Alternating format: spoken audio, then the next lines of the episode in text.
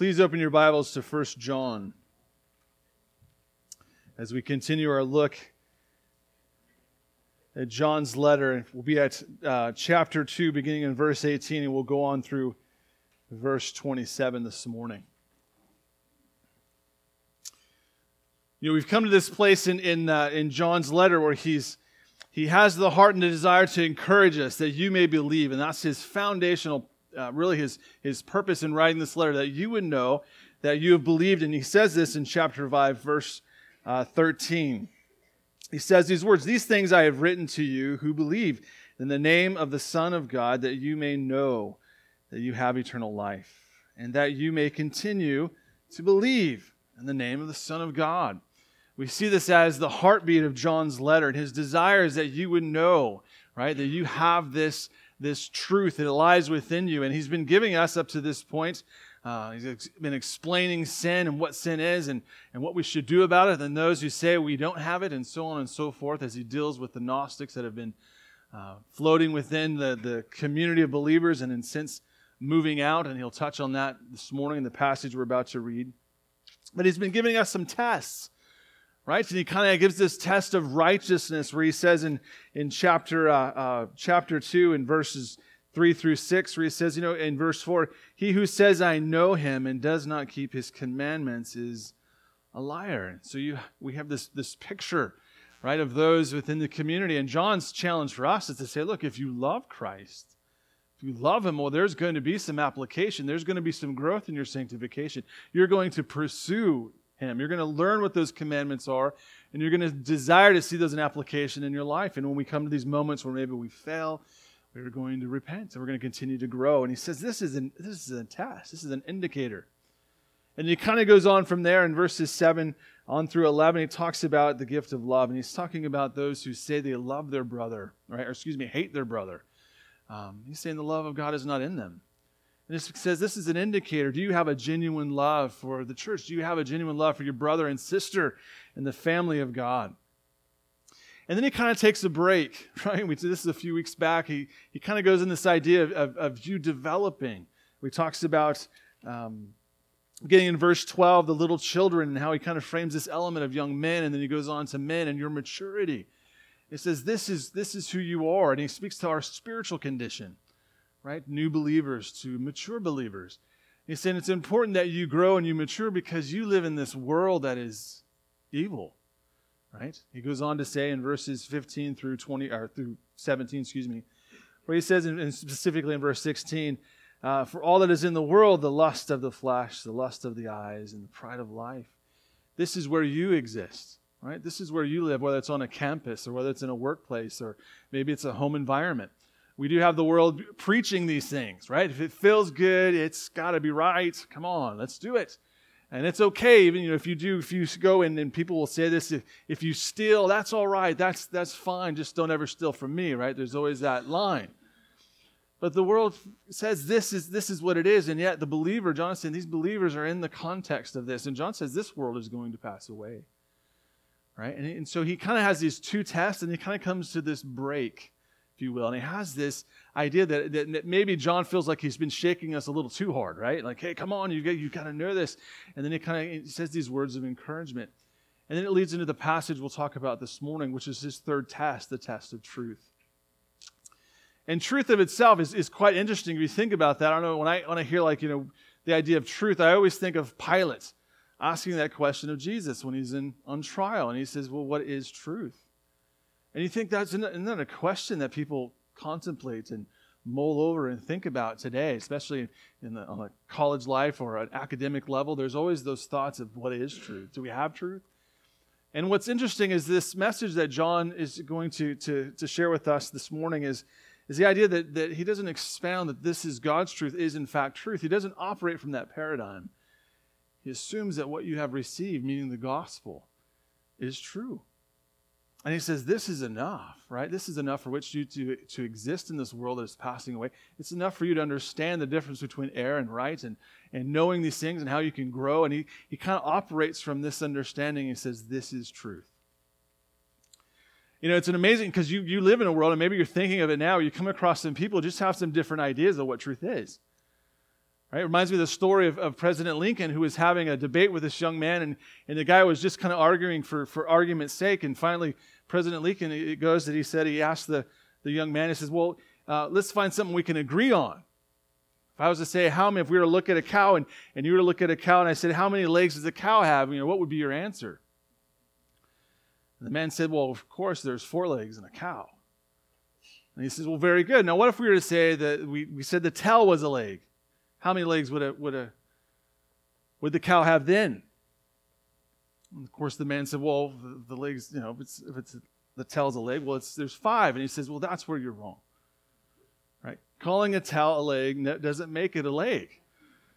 And it's that idea of truth, right? Calling something true when we know it's not true doesn't make it true, whether you feel good about it or not. And yet we live in a society that has this, these bounded, has all these elements of saying this is true or this is right, do these things. And yet John comes on this on the scene here, and his assurance to these believers is the truth of the gospel. This is truth. And it becomes the test of truth. We pick this up. This is chapter 2, verse 18, and I'll read through 27. He says, Little children, it is the last hour, and as you have heard, that many antichrist is coming the Antichrist is coming. Even now, many Antichrists have come, by which we know that it is the last hour. They went out from us, but they were not of us. For if they had been of us, they would have continued with us. But they went out, that they might be made manifest, that none of them were of us. But you have an anointing from the Holy One, and you know all things. I have not written to you because you do not know the truth but because you know it, and that no lie is in the truth. Who is a liar but he who denies that Jesus is the Christ? He, he is Antichrist who denies the Father and the Son. Whoever denies the Son does not have the Father either. He who acknowledges the Son has the Father also. Therefore, let that abide in you which you heard from the beginning. If what you heard from the beginning abides in you, you also will abide in the Son and in the Father. And this is the promise that He has promised us eternal life. These things I have written to you concerning those who try to deceive you. But the anointing which you receive from Him abides in you, and you do not need that anyone teach you.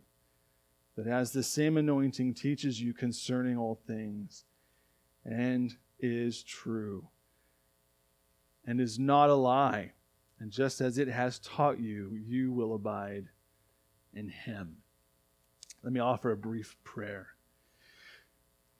Father, we do thank you for this time. And we pray that, Lord, as we open your word and as we walk through this passage, I ask that your Spirit would give us the ability to, to understand and to hear. And not just to know these things, but to apply them to our lives, that we would continually be growing and changing. I do ask God that you allow me to get out of the way, that every thought and eye would be fixed squarely upon you. And I pray this in Jesus' name. Amen. So we've come to this idea of test of truth, and John has kind of walked us through a, quite a bit of information. He's dealing with these Gnostics who've come in, they're trying to create some confusion. And they get to this point where everything's kind of riled up, and John says, You know what? They laughed. Guys, they went out from us because they weren't of us.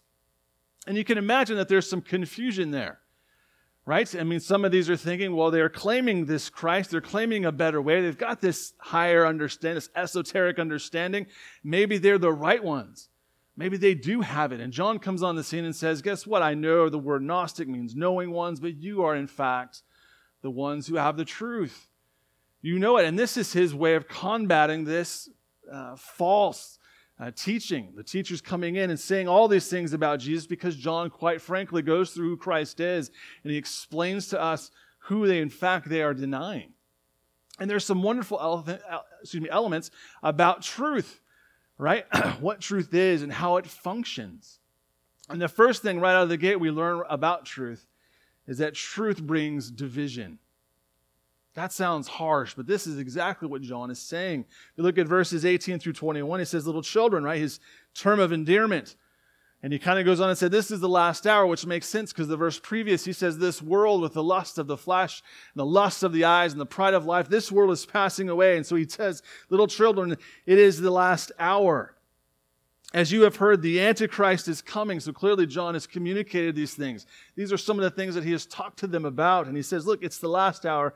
The Antichrist is coming. Even now, many Antichrists have come, by which we know it is the last hour in which we exist.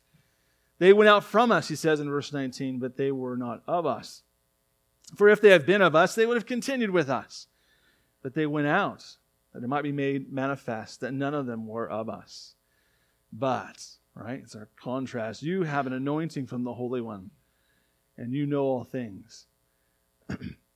I have not written to you because you have, or excuse me, you do not know the truth, but because you know it that no lie is of the truth.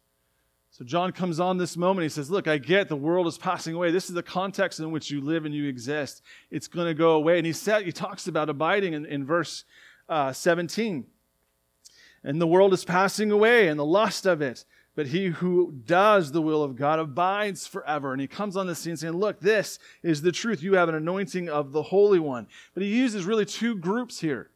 He goes right into this idea that there is truth, and he doesn't argue or, or, or, create any type of argument for the sake of saying God's truth is truth. He's operating from that position, saying, This is truth.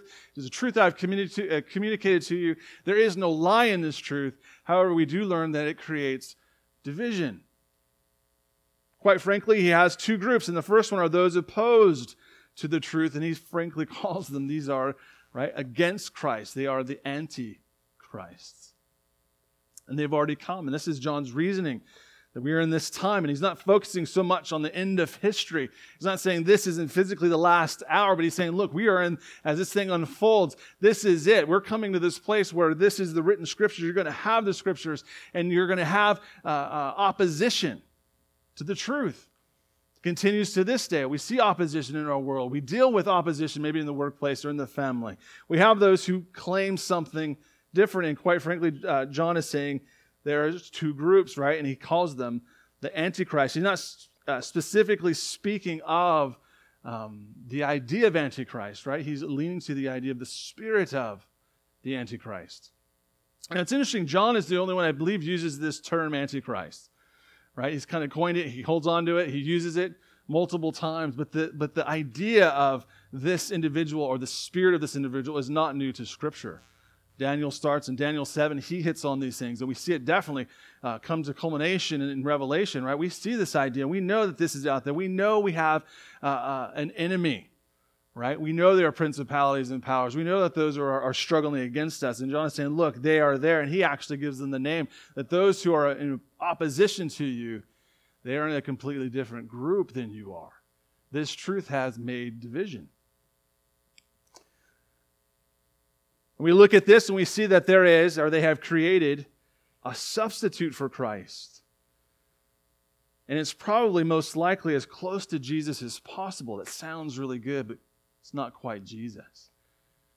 And you can imagine some of these believers being in this church going, man, they, they went out and they, they, they say all the right things. And they look right. And they kind of talk right. And I watch the way they walk. They even walk right. That looks like they've got the real deal right? And they went out from us. And John says, you know what? This was made manifest. They went out from you to demonstrate. God is showing you that they were never a part of you. There is a different group here. And John doesn't mince words. I mean, let's be honest, right? He just comes out and says, they, they are liars, right? That's pretty rough. And we know this to be true. There's other examples of Scripture. Mark chapter 13, where Jesus says, For false Christs and false prophets will rise and show signs and wonders to deceive, if possible, even the elect. But take heed, see, I have told you all things beforehand. Paul picks up on the same idea in 2 Thessalonians chapter 2 verse 4 speaking of the man of sin he says he opposes and exalts himself above all that is called God or that is worshiped so that he sits as God in the temple of God showing himself that he is God we realize that this is not a new thing. John isn't picking up on something new. John is just putting them in this camp where he's saying these have the spirit of the Antichrist. They are, in fact, against Christ, they stand opposed to Christ. And it's interesting as we come to this verse in, in verse 19, where John says, I think, some, some pretty amazing things, where he says, They went out from us, but they were not of us. For if they had been of us, they would have continued with us. Here we see this wonderful element of the doctrine, right? The perseverance of the saints. What John is saying that they were never part of you. They were never part of the church. Of course, they went out from the church. This was made manifested that one, you would be encouraged that you are here, that you are pressing on, that you're growing in your faith. This is a confidence for you, right? That you are part of the church. God is doing a work amongst you. This is the truth in which I communicated to you. This is what you've believed. And so we have this wonderful doctrine. We talk about the perseverance, those who trust, those who know Christ, those who are convinced this is Jesus of the scriptures. And, and John unfolds more specifically who he's talking about. But if for you and I this morning, we say this is him, and we have this wonderful assurance that arises right out of this verse. We also see manifested the idea of the visible church. This is the church becoming into existence. And, and he is saying, look, God will have his church. They will be here. They will confess. They will trust in who he is. And it's amazing to me that out of opposition, right, out of John saying, Look, hey, they left. They were never part of you. Out of this, we see something wonderful that encourages us. And in one sense, we should say, Yes, I'm part of the church. I'm here. I'm, I'm, I'm pressing in. I'm going forward. But yes, uh, on the other side, it should also break our hearts. There are those who are lost, there are those who oppose Christ. There are those who oppose Christ who don't even know they are opposing Christ. And that becomes very clear to us, and we see that verse. So John says there's one side, truth, truth is ultimately divides, right? Whether it's Hebrews 12, we talk about the verse in Scripture departing or, or, or coming exactly and dividing even bone and marrow, we see that playing out, but it, ultimately, there's no gray area with God.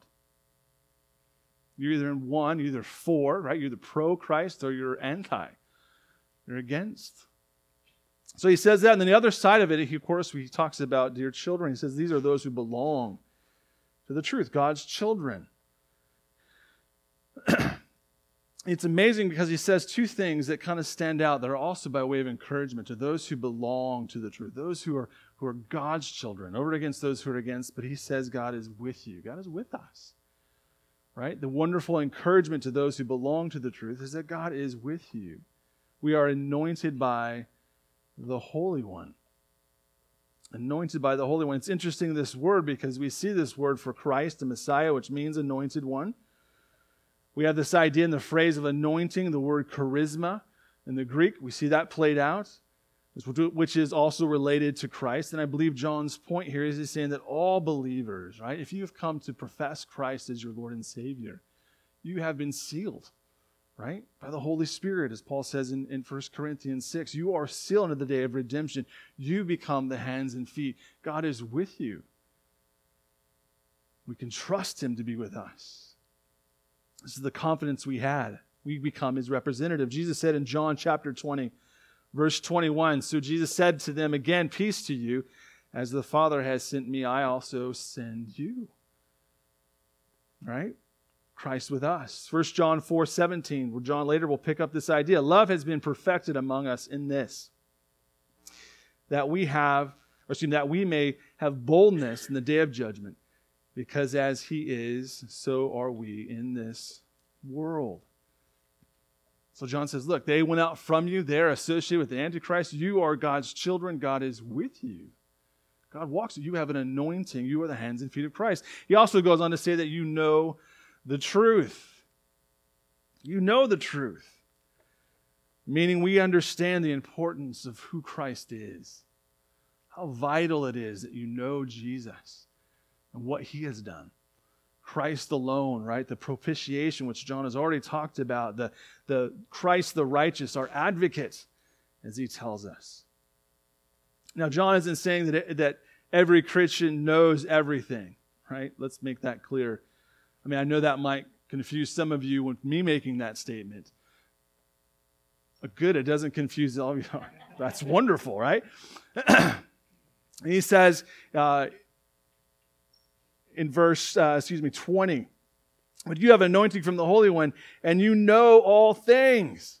right? He's saying, look, you know this, and he's not speaking to us arriving and, and, approaching all this understanding and, and having a good grasp on these things. But he's also, he's pushing the, we believe that not to be true. We don't know all things, right? But he's pressing the idea that you know the importance and the sufficiency of Christ, the absoluteness of Christ. That Christ alone is, is precious and dear because what he has done, because he is God's means to save us. So we see this, this, this the power of God's truth. And, and John is saying there's no gray area here.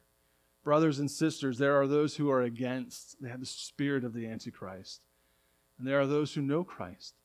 There are those who have the hope of eternal life. And these are the ones who, John says, these are the dear children. He, so truth divides. And he goes on from there in verses 22 through 23. I believe that truth becomes what I'll, say revealing when we see the truth for what it is and we begin to look through God's truth, especially at our world, everything becomes a little bit more clear. He says in verse 22 Who is a liar but he who denies that Jesus is the Christ? He is Antichrist, who denies the Father and the Son. Whoever denies the Son does not have the Father either. He who acknowledges the Son has the Father also. So, quite, quite succinctly, we see that truth will expose lies. Now, John is dealing definitely with the, the Gnostic era here, and he's, he's speaking very specifically. He's not coming in with a general sense of saying, hey, there's this general problem or there's this, this general error here. He's saying there's a very fundamental error the Gnostics have, right? Specifically on who Christ is, their denial of Christ. And this fundamental error has um, great consequences. Right? It's not some grand thing, it's very specific. And he, John, quite frankly, says if you misunderstand who Christ is, if you profess him in only some of his attributes and deny him in some of the others, he would say, You are, in fact, have the lie. You are, in fact, the liar. John unfolds it's not enough to say, Yeah, I believe in Jesus. He's saying, I believe in Jesus, who is, in fact, God, who's, in fact, the Son of God. We, have, we believe wholeheartedly in the deity. Now, it's more than just this idea of, of this confession that here is Jesus, who's the fulfillment of the Old Testament. It's definitely a part of that. And I think John is, is going beyond those simple things. And because I think the Gnostics might have said, that's fine, that sounds good. We, I think we're saying the same thing, which would have added to the confusion. But John goes a little bit further and says, no, this is the Son of God. Right? He's knowing that the Son is in the Father, the Father is in the Son. And if you de- deny one, you don't get the other. You can't have it both ways, right? Well, I've got God. We got where there's no sin. All these Gnostics are saying all these things, and he's saying, no, if you don't have Christ, you clearly don't have the Father. You don't have God all together. If you don't have Christ, you in essence have nothing. And it's interesting how this has played out through history. I believe that the Gnostics kind of held to this idea that, that Christ himself was some type of emanation, some type of spirit that came upon the man Jesus right? When Jesus walked this, this earth, the, the God came upon him, and then when he went to the cross and right before he died, God left him. That's kind of what they were holding on to. So they had this idea of saying, yeah, no, we're saying all the same things. We believe Jesus is Lord. Yeah, when he, when he lived in this time frame, yeah, absolutely, he was Lord. And John is saying, no, no, no, no, no. That's not what I'm getting at. Worse, I'm saying Jesus is God. He specifically is God. And we've seen this lie carried out through church history. There are many who have come, come onto the scene uh, throughout the time, whether they borrowed from Plato and Plato's thought of the unmoved mover and the, and the emanation that came down from this unmoved mover, and somehow they, they pushed you know, Jesus in here. And I think Jesus is here. I don't think he's equal with God. And they wrestled with this throughout church history.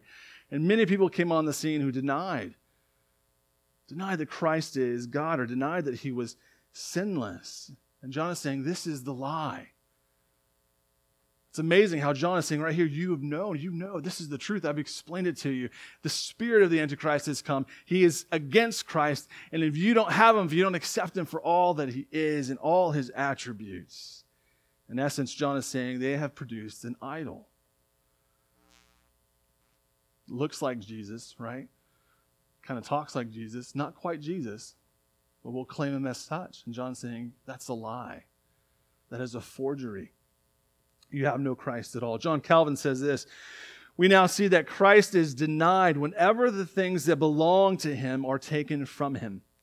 And as Christ is the end of the law and the gospel, and has within himself all the treasures of wisdom and understanding, so also he so also is he the mark at which all heretics aim and direct their arrows. Therefore, the apostle has, has good reason to make those who fight against Christ the leading liars, since the full truth is exhibited to us in Jesus.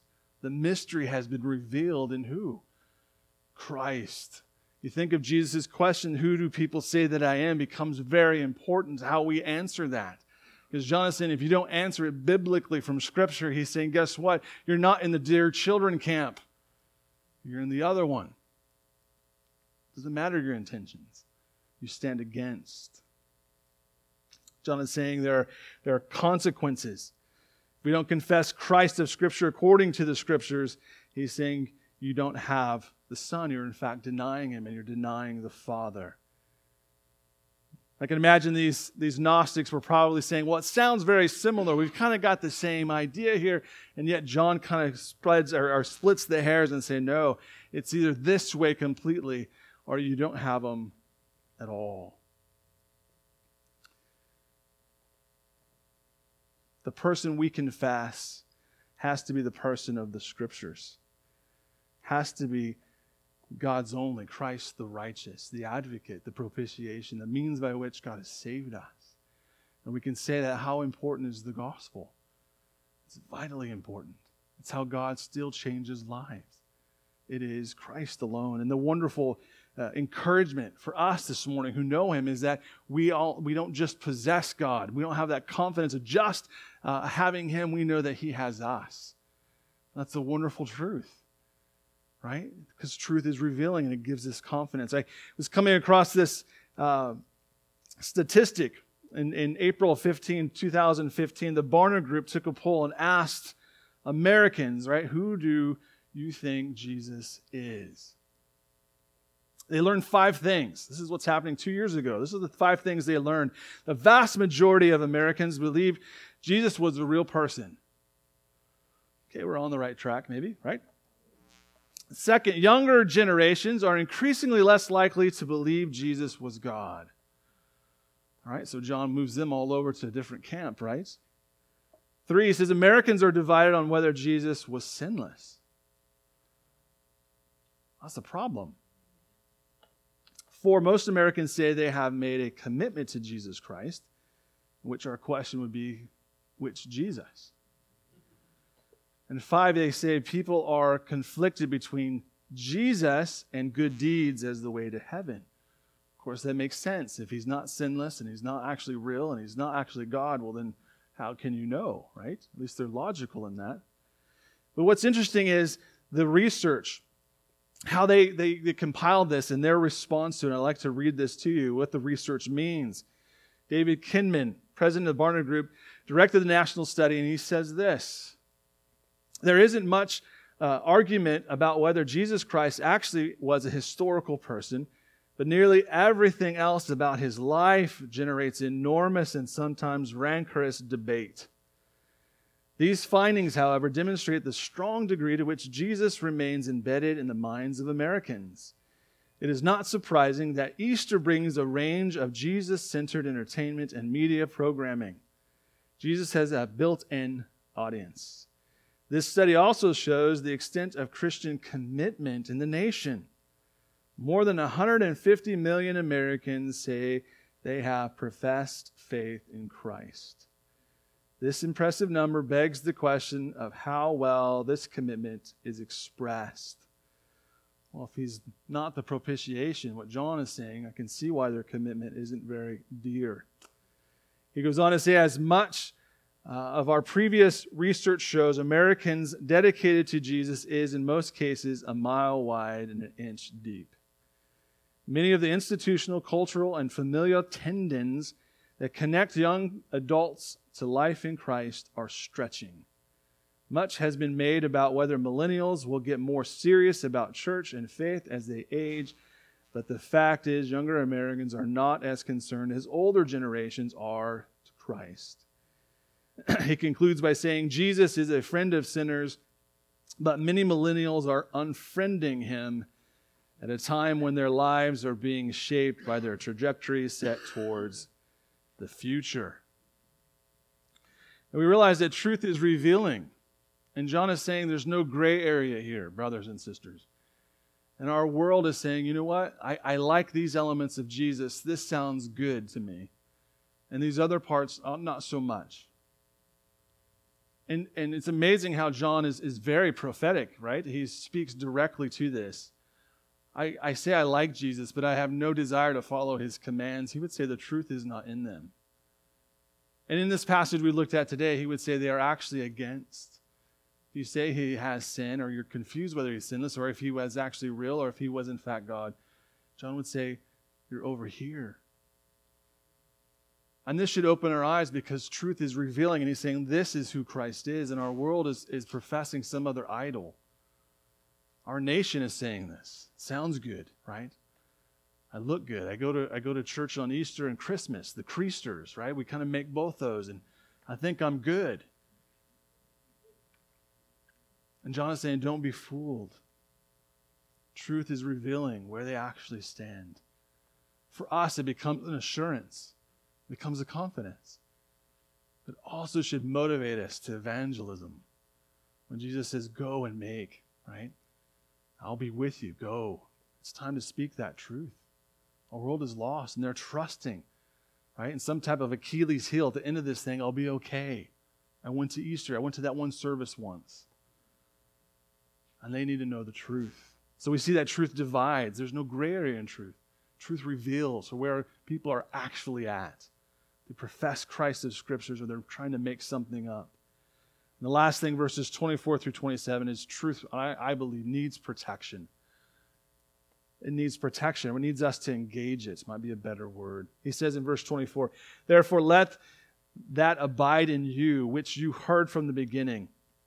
If what you heard from the beginning abides in you, you also will abide in the Son and in the Father. And this is the promise that we that he has promised us eternal life. These things I have written to you concerning those who try to deceive you. But the anointing which you have received from him abides in you, and you do not need anyone to teach you. But as the same anointing teaches you concerning all things, and is true, and is not a lie, and just as he has taught you, you will abide in him. John has identified the denial of Jesus by the false teachers as the work, really, of, of, of the evil one, right?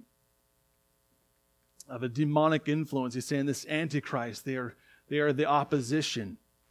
And for us this morning, as we look at these things, we have to ask these questions. You know, what about us? Right? We want to have this confidence. How do we safeguard this? How do we make sure we continue in our sanctification? And John's really specifically addresses two areas that I think we need to develop in. The first one is abiding in the Word of God. Let's abide in the Word of God. He says, which you have heard from the beginning. And clearly, he's talking about the gospel, right? The apostolic teaching that you've heard, that you have believed. And he definitely has touched on the idea of the opposition and mentioning the Antichrist to this congregation. And for us this morning, it really refers to the breadth of Scripture, right? We have the whole Bible with us. And so God, John is saying you need to abide in this and allow God's Word to form you, to conform you, to change you, right? And at times when it's hard and difficult, it should rebuke us, right? To the point of repentance, because we realize it's God's kindness that leads us there. And we see the mercy and the grace of God's Word, and we go, man, this is it. And if there's areas in my life I need to change, just let God's Word be His Word and let me come and submit to it and let me be refined by it. Paul says these wonderful words to Timothy in 2 Timothy 3 14 through 17, very familiar to many of us. But you must continue in the things which you have learned and being assured of, knowing from whom you have learned them. That from childhood you have known the Holy Scriptures, which are able to make you wise for salvation through faith in Christ Jesus. All scripture is given by inspiration of God and is profitable for doctrine, for reproof, for correction, for instruction in righteousness, that the man of God may be complete, thoroughly equipped for every good work. John says, Here's your safeguard. Dig into God's word, abide in this. Right? And trust that as you become the hands and feet of Christ, this wonderful, omnipotent, all powerful God is with you, right? When we speak these things, we realize that not all are going to come, right? We plant and we water, but not all are going to come. And even in that, God will be glorified. But we trust that while we are here, we will make a difference. We'll speak God's truth, and we must abide in His word. And the second thing here that John alludes to is this idea of anointing. We must trust the Holy Spirit.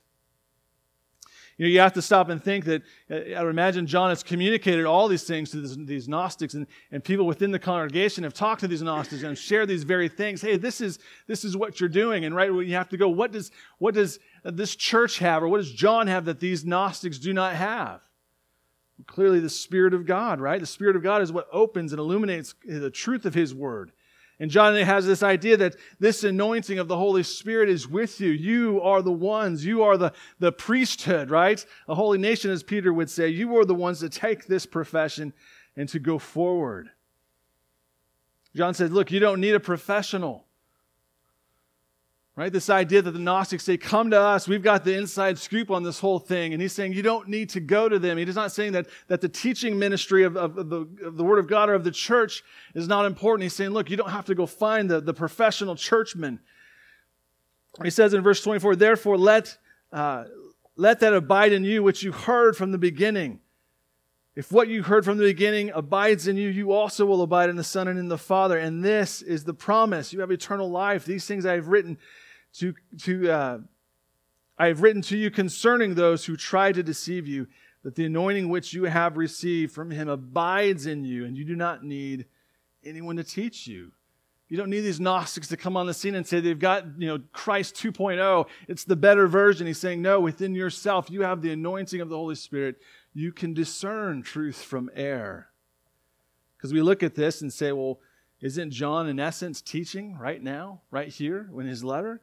Clearly, he's communicating and teaching them what they should and should not be doing, so we want to understand that properly. I think for us, we have to realize that we should not, right, receive teaching from those who aren't a part of the family of God. And so for us this morning, as we, we come to this, this element of, of truth, and we see how truth divides, and we see how it, how it is revealing, we look at our world through this element of truth. We see we have to protect it. We see we have to grow in it. We have to trust God's word. You know, where does that leave us in application? And my last few uh, little add-ons I'd like to add under application is we have to learn that truth it matters. Truth does matter. Specifically, who are we talking about to Scripture? It's not enough to say Jesus is Lord and all of us say yes, yes, yes, and amen. But which Jesus are you talking about? Are you talking about the Son, the second person of the Trinity? Are you talking about the King of Kings and the Lord of Lords, the one who has paid the price that only he could pay? The lion of the tribe of Judah. Must learn that truth matters. And the second thing we must learn is we must take responsibility for the truth. A lot of times we, we like to think maybe I don't know enough, or I'll let somebody else step into this area. And we kind of fail to, to, to realize that God is sovereign. And God has placed you uniquely where He needs you to be. And He's done a work in your life, right? And we never get to this place where we feel we've got all the answers. The truth matters. And you have a responsibility to it. We all have a responsibility to it. It's wonderful to step back and say, let's, let's be this church that goes and makes disciples. That's, that's, all, that's what we want to do. But who is the church? It's you and I. We need to go and make disciples. So I encourage you in your conversations and those you interact with. Truth matters. I mean, for John, he's, he's quite frankly said, Look, you're either for Christ or you're against him. And we realize that. We live in this world, the world that, that loves the, the lust of the flesh and the lust of the eyes world that craves those things. And our desire is to speak truth in those areas. And I realize that comes from a relationship. That comes from knowing someone. That comes from them knowing that you believe the truth, that there's something different about you. You know, it's amazing just just, you know, having a church building is great because people know if there's something going on, right? I can I can go to this, I can come. And how much more profound would it be that if, if people knew you specifically in the workplace? When I was in Denver, I had a man who, who showed up at the, at the door of the church, and it was kind of a cold day, and he walked in, and, and um, I opened the door and invited him in, and, and he didn't know really where to go. He was kind of lost, not in the sense of, of where he was at, but his wife had just recently passed away. And he quite frankly says, I don't, I don't even know how to process all this. I remember here going, This is great. You know, you came here, let's, let's sit down. I talked to him for a while, prayed with him, I hugged him, I, I even cried with him. Man was broken.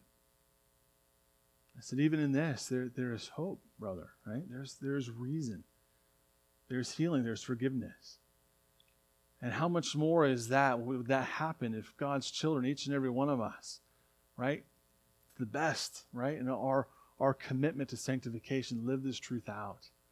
That there are those around you, they are, are broken. Right? Many times we think they need somebody better than I. And most of the time, they just need somebody, right, who's genuine, who is real, who will love them. Truth matters. Utilize that truth. Take responsibility for it. Grow in it, right? Because there are those who are lost.